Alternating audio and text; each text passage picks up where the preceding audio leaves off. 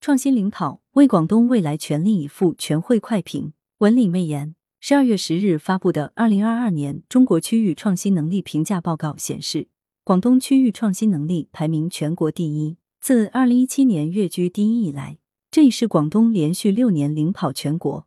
报告课题组成员、国务院发展研究中心企业研究所副研究员高泰山感叹：广东保持了明显的领先优势，连续六年夺冠。充分肯定了广东区域创新强劲的发展动力，但从评价体系看，广东创新实力排名居首，效率位居第三，潜力排名第二。从评价指标看，广东企业创新、创新环境、创新绩效三大指标均排名第一，知识创造、知识获取排名第二，说明个别基础指标依然有提升的空间。中共广东省委十三届二次全会强调，要充分认识广东肩负的使命任务。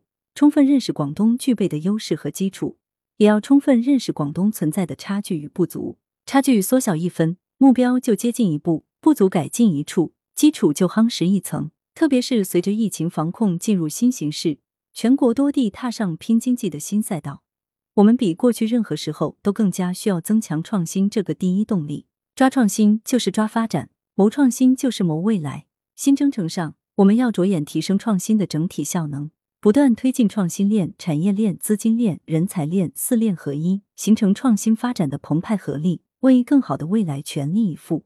来源：羊城晚报·羊城派，图片：视觉中国，责编：张琪、江雪源，校对：周勇。